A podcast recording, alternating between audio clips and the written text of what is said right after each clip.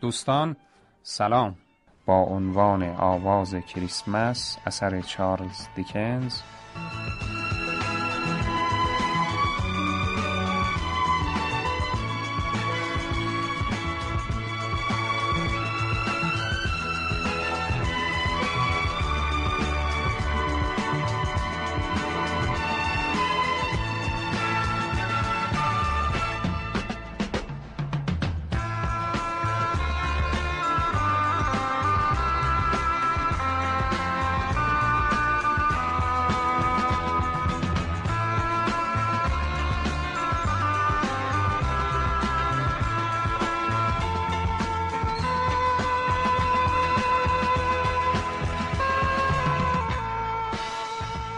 روی سردر دفتر نوشته شده بود اسکروج و مارلی. مارلی مرده بود. او همونطور که در ضرب المثل میگن درست مثل یک سنگ مرده بود. نمی‌دونم چرا میگن سنگ از هر چیزی مرده تره اما به هر حال مارلی مرده بود. او هفت سال پیش از دنیا رفته بود. اما اسکروج اسم مارلی رو از روی سردر دفتر کار بر نداشته بود و این دو اسم بعد از مرگ مارلی هنوز همونجا مونده بود. یعنی اونجا به اسکروج و مارلی شهرت داشت. بعضی اوقات که آدم های تازه وارد به اونجا می اومدن گاهی اسکروج رو اسکروج صدا می زدن و گاهی اوقات مارلی. اما اسکروج به هر دو نام پاسخ می‌داد و هر دو براش یکسان بود. او نسبت به پول آدم سختگیری بود. سخت مثل سنگ. همینطور او آدم توداری بود. تنها و بدون دوست. سرمایه درونش چهره پیرش رو منجمد کرده بود. چشمهاش قرمز بودن و لبهای نازکش آبی. به نظر می رسید که شق و رق راه رفتنش از سرماست موهای سر و ابروهاش مثل برف سفید بود. و این سرما همه جا همراه او می‌رفت. دفتر کارش در تابستون یخ زده بود و هنگام کریسمس هم همچنان سرد بود. هیچ کس با او احوال پرسی نمی کرد. هیچ کس او رو به خونش دعوت نمی کرد. هیچ گدایی به طرفش دست دراز نمی کرد. هیچ بچه ای از او ساعت نمی پرسید. هیچ مرد و زنی در همه عمر نشونی جایی را از او نپرسیده بوده حتی به نظر می رسید که سگهای آدمهای نابینا هم او را می و وقتی نزدیک می شد صاحبهای خودشون رو به کناری می کشیدن. اما اسکروچ به این چیزها اهمیت نمی‌داد. دوست داشت که همه با او چنین رفتاری داشته باشند. اصلا مثل اینکه خوشش می اومد که مردم هر جا که جمع شده بودن خودشون رو کنار بکشن و به او کوچه بدن. شب عید کریسمس بود یعنی بعد از ظهر پیش از کریسمس. اسکروج پیر در دفترش مشغول کار بود. هوا خیلی سرد بود. او از پشت شیشه دفتر کارش می‌تونست صداهای آبرین رو بشنوه که در خیابون دستهاشون رو به هم میمالیدن تا گرم بشن. ساعت سه بعد از ظهر بود اما هوا کاملا مه گرفته و تاریک بود شمها پشت پنجره های مجاور می سوختن و نشونه های قرمزی در هوای قهوه رنگ خیابون می ساختن. مه بسیار غلیز بود آنچنان که حتی خونه های اون طرف خیابون رو به سختی می شد دید در دفتر اسکروچ باز بود تا اون بتونه کارمندش رو در اتاق کوچیک اون طرف زیر نظر داشته باشه. آتیش بسیار کوچیکی روشن کرده بود اما در اتاق کارمندش آتیش کوچکتری میسوخت. درست به اندازه یه تکه زغال و او نمی‌تونست زغال دیگه ای در آتیش بندازه چون اسکروچ جعبه زغال ها رو در اتاق خودش نگهداری می‌کرد. صدای شادمانه فریاد کرد کریسمس مبارک دایی جون. خداوند نگهدارت باشه. این صدا صدای پسر خواهر اسکروج بود. اسکروج گفت اه چرند نگو. خواهرزاده اسکروج به سرعت اومده بود تا خودش رو گرم کنه. اونقدر که چهرش کاملا سرخ شده بود. صورتش روشن بود. چشماش میدرخشید و نفسش در هوای سرد اتاق بخار می‌کرد. گفت دایی جان حتما منظورتون این نبود که کریسمس چرنده اسکروج گفت بله دقیقا منظورم همین بود. اصلا یعنی چه کریسمس مبارک؟ تو چه حقی داری که شادی کنی؟ چه دلیلی برای شاد بودن داری؟ تو فقیرتر از اون هستی که بتونی شاد باشی. خواهرزاده خنده کنان گفت شما هم پولدارتر از اون هستید که حتی ذره ای غمگین باشید. دایی گفت کریسمس مبارک. آخه کریسمس برای تو چه برکتی داره وقتی که موقع پس دادن قرضهات رسیده و پولی برای پرداخت اونها نداری؟ معنی حرف منو وقتی می‌فهمی که متوجه بشی یک سال پیرتر شدی و ثروتی جمع نکردی. زمانی می‌فهمی که متوجه میشی کمتر از کریسمس سال پیش پول داری. اسکروچ با عصبانیت حرف می‌زد. خواهرزاده گفت کریسمس پر از خوبی و مهربونی و لحظه های دلپذیره. در تمام سال این تنها شبیه که مردم دریچه قلب های خودشون رو به روی هم باز می‌کنن و به زیر دستاشون فکر می‌کنن. بنابراین اگرچه هیچ وقت در جیب من طلا و نقره نبوده ولی باور دارم که کریسمس برای من خوب بوده و خواهد بود. به همین دلیل که من میگم کریسمس مبارک. خیلی خوب می‌شد اگه شما به جمع ما میپیوستید. اسکروچ بار دیگه گفت عصر بخیر. خواهرزاده با تأکید گفت و سال نو مبارک. و اسکروچ بی گفت عصر خیر.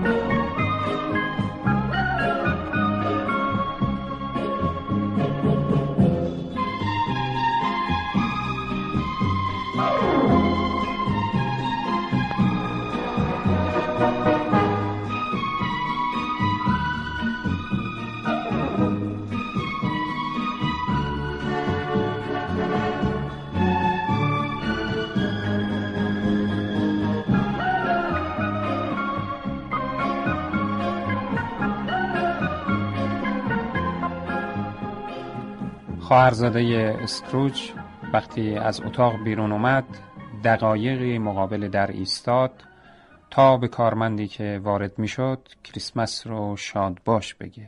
کارمند اگرچه بیشتر از اسکروج سردش بود اما از او گرمتر و صمیمیتر به نظر می رسید کارمند جواب داد کریسمس شما هم مبارک آقا.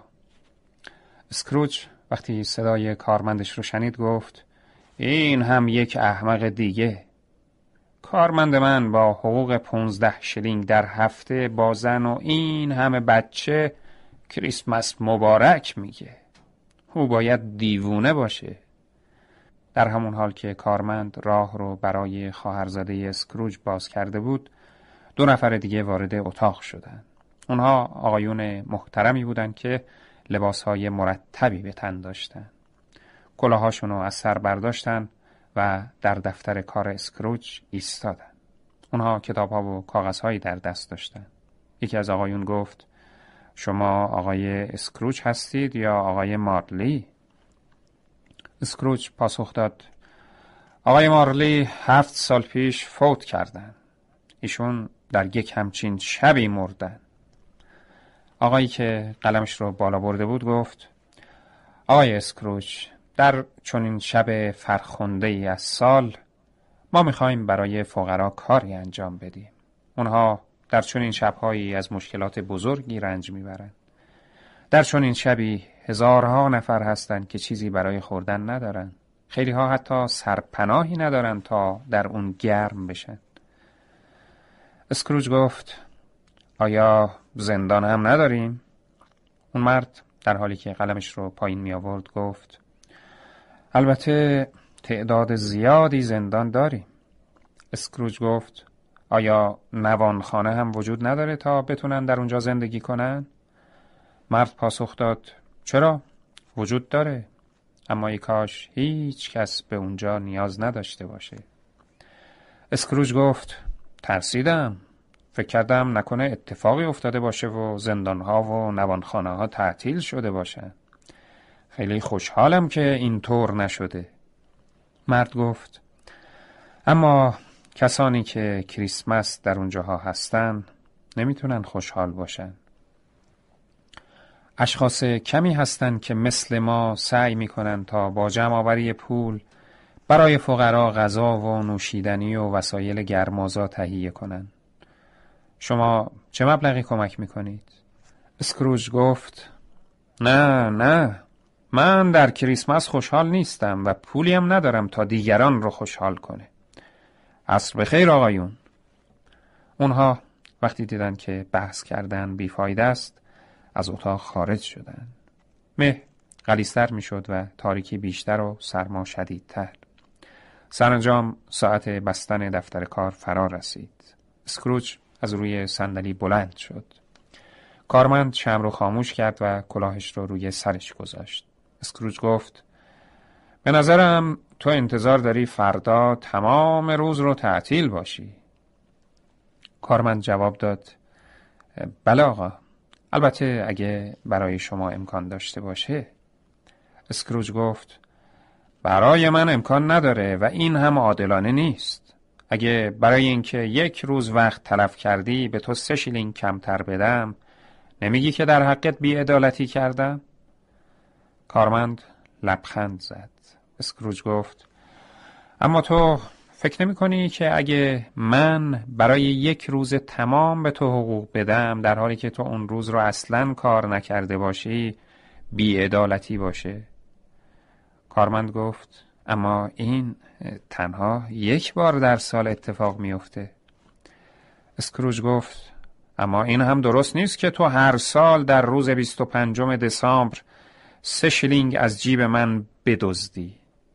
با این همه من فکر می کنم که تو باید فردا تمام روز رو تعطیل باشی.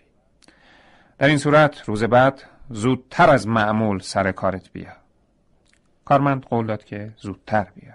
اسکروچ رفت و کارمند در دفتر رو بست و برای اینکه با بچه هاش بازی کنه با سرعت هرچه تمامتر به طرف خونش به راه افتاد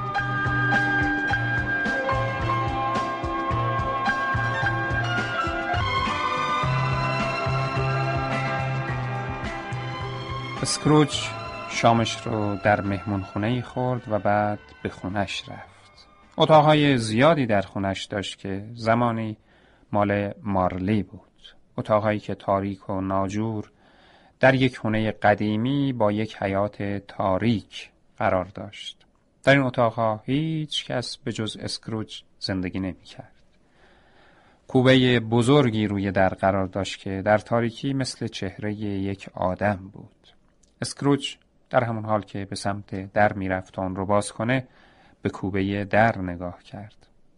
به نظرش رسید که کوبه شبیه چهره مارلیه که با چشمهای باز به او زل زده و موهاش در باد تکون می‌خوره. قلب اسکروچ ناگهان از حرکت ایستاد. اما وقتی دوباره نگاه کرد کوبه به همون شکل همیشگی بود. در رو قفل نکرد. داخل شد و شمعی روشن کرد. اما پیش از اینکه در رو ببنده به پشت سرش نگاه کرد. مثل اینکه انتظار داشت مارلی رو پشت سرش ببینه. بعد در رو بست و با خودش گفت همه اینها خیالاته. اسکروچ به اتاق خودش در طبقه بالا رفت. پیش از اینکه در سنگین اتاقش رو ببنده وقتی میون اتاقهاش قدم می‌زد تا مطمئن شه که همه چیز رو به راهه چهره ای رو که بیرون دیده بود به خاطر آورد. به اتاق نشیمن رفت. اتاق خواب انباری همه چیز سر جای خودش بود. هیچ کس در خونه نبود. آتیش کوچیکی در بخاری میسوخت و مقداری نوشیدنی گرم روی اون بود. در اتاق رو بست و قفل کرد. بعد رفت و کنار آتیش نشست. اطراف بخاری مجسمه هایی از قدیس های انجیل که از سنگ تراشیده شده بودند قرار داشتند. وقتی اسکروچ به اونها نگاه کرد به نظرش رسید که همگی شبیه مارلی هستند. گفت خیالات! و در اتاق قدم زد. بعد برگشت و دوباره نشست. به بالا نگاه کرد و ناقوسی رو دید که مدتها از اون استفاده نشده بود اما هنوز اونجا آویزون بود. همونطور که نگاه می‌کرد دید که ناقوس به آرومی شروع کرد به حرکت. در حالی که در ابتدا صدای کوتاهی از اون شنیده می‌شد بعد با صدای بلندی شروع کرد به حرکت کردن. اون وقت همه ناقوس های خونه به صدا در اومدن. بعد ناگهان همگی خاموش شدن. از طبقه پایین صدایی می اومد مثل اینکه کسی زنجیرهای سنگینی رو می‌کشید. صدا بالا اومد و یک راست به اتاقش رسید. اسکروج گفت اینها همه خیالاته. من باور نمی کنم چیزی از میون در سنگین گذشت و مقابل چشمهاش ایستاد. بعد شعله کمجونی از اون زبانه کشید و میون بخاری دیواری پرید. این همون چهره بود. خود خودش بود. مارلی با همون لباس هایی که همیشه به تن داشت. زنجیری که پشت سرش مثل یک دوم روی زمین کشیده می‌شد زخمیش کرده بود. این زنجیر از صندوقهای پول، کلیدها، قفلها، دفترهای حساب، کاغذهای اداری و کیفهای پول تشکیل شده بود. اسکروچ همونطور که به او نگاه می‌کرد می‌تونست از درون تنش اون طرف رو هم ببینه. حتی می‌تونست دوتا دکمه ای رو که پشت کت مارلی بسته شده بود ببینه. اسکروچ با صدای سردش پرسید خب از من چی می‌خوای؟ خیلی چیزا بله این صدای مارلی بود اسکروچ پرسید تو کی هستی؟ صدا گفت بپرس کی بودم اسکروچ گفت خب کی بودی؟ روح گفت وقتی زنده بودم اسمم جاکوب مارلی بود باور نمی کنی؟ اسکروج گفت نه باور نمی کنم روح گفت تو به چشمهات هم اعتماد نداری؟ اسکروج پاسخ داد نه من معمولا به چشمهامم اعتماد ندارم. هر چیز کوچیکی می‌تونه چشم آدم رو به اشتباه بندازه. حتی یه تک پنیر یا مقداری گوشت که خوب پخته نشده باشه باعث میشه که چشم های آدم اشتباه ببینه. خیالاته. من به تو میگم که خیالاته. در اون وقت روح فریاد ترسناکی کشید و زنجیرهاش رو با صدای وحشتناکی تکون داد آنچنان که اسکروچ خودش رو توی صندلی فرو برد تا غش نکنه. بعد روح دستمالی رو که با اون چونش رو بسته بود باز کرد و چونش مثل چونه مرده ای پایین افتاد. اسکروچ به زانو افتاد و دستاش رو مقابل صورتش گرفت و فریاد زد چرا اومدی مزاحم بشی؟ روح گفت حالا دیگه باور می‌کنی یا نه؟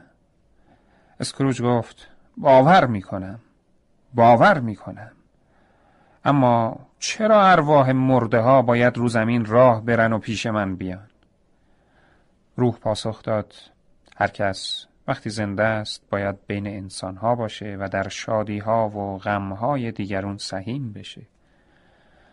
اما اگه کسی در زمان حیاتش این کار رو نکرد بعد از مرگ روحش باید در زمین سرگردان باشه و ببینه که در چه چیزهای روی زمین سهیم نبوده تا خوشبختیش رو پیدا کنه. روح بار دیگه فریادی کشید و زنجیرش رو تکون داد. اسکروچ در حالی که از ترس میلرزید گفت بگو ببینم چرا به زنجیر کشیده شدی؟ روح جواب داد من به زنجیری کشیده شدم که در طول زندگیم اون رو ساختم من اون رو حلقه به حلقه با طمع بی اندازم به خودم بستم می‌خوای بدونی که وزن و درازی زنجیری که تو قرار تحمل کنی چقدره؟ هفت سال پیش در شب عید کریسمس زنجیر تو به همین سنگینی و بلندی بود و تو از اون زمان تا کنون سال به سال به سنگینی و بلندی اون اضافه کردی اسکروج گفت دیگه در این باره حرفی نزن چیزی بگو که به من آرامش بده جاکوب روح جواب داد من آرامشی ندارم که به تو بدم. من نمی‌تونم اینجا بمونم. باید برم. در طول زندگیم هرگز پام رو از دفتر کارم بیرون نگذاشتم اما حالا سفرهای زیادی در پیش رو دارم. اسکروچ فکر کرد هفت سال مرگ. و در طول این مدت سفر کردن. روح گفت در تمام این مدت بدون استراحت بدون آرامش بودن. هیچ کس نمی‌دونه که در طول زندگی چه فرصتهایی رو برای انجام کارهای خوب از دست میده. در حالی که بعد از مرگ برای جبران بدیهاش خیلی دیره. من همه اون فرصتها رو از دست دادم. او زنجیری رو که باعث غم و اندوهش بود از روی زمین بلند کرد و دوباره محکم اون رو روی زمین انداخت و گفت در این وقت سال من بیشتر رنج می‌برم. چرا باید میون آدم ها با چشم هایی که به زمین دوختم حرکت کنم و هرگز نتونم اونها رو به ستاره آمرزشم بدوزم؟ به من گوش کن. اسکروج گفت گوش می‌کنم. گوش می‌کنم. اما با من سختگیری نکن. روح گفت من روزهای زیادی پیش تو نشسته بودم اما تو منو ندیدی. شنیدن این موضوع برای اسکروچ خوشایند نبود اما روح ادامه داد من امشب به اینجا اومدم تا به تو هشدار بدم. تو هنوز فرصت داری تا از سرنوشت شومی مثل سرنوشت من فرار کنی. اسکروج گفت تو همیشه دوست خوبی برای من بودی. از تو سپاس گذارم روح گفت راستی این رو هم بدون که تو با سه روح دیگه هم روبرو میشی. اولی فردا میاد. درست وقتی که ناقوس کلیسا ساعت یک بامداد رو اعلام می‌کنه. دومی شب بعد در همون ساعت و سومی درست بعد از وقتی که آخرین ضربه ساعت دوازده نواخته شد به سراغت میاد. تو دیگه هرگز منو نمی‌بینی اما به خاطر خودت حرفهای منو فراموش نکن. روح دستمال رو از روی میز برداشت و دور سرش بست. دندونهاش وقتی با دستمال به هم رسیدن صدای تیز و کوتاهی کردن. بعد روح به پشت سر اسکروچ برگشت. در هر گامی که برمی داشت پنجره خود به خود کمی بازتر می شد. تا اینکه وقتی روح به اون رسید کاملا باز شده بود.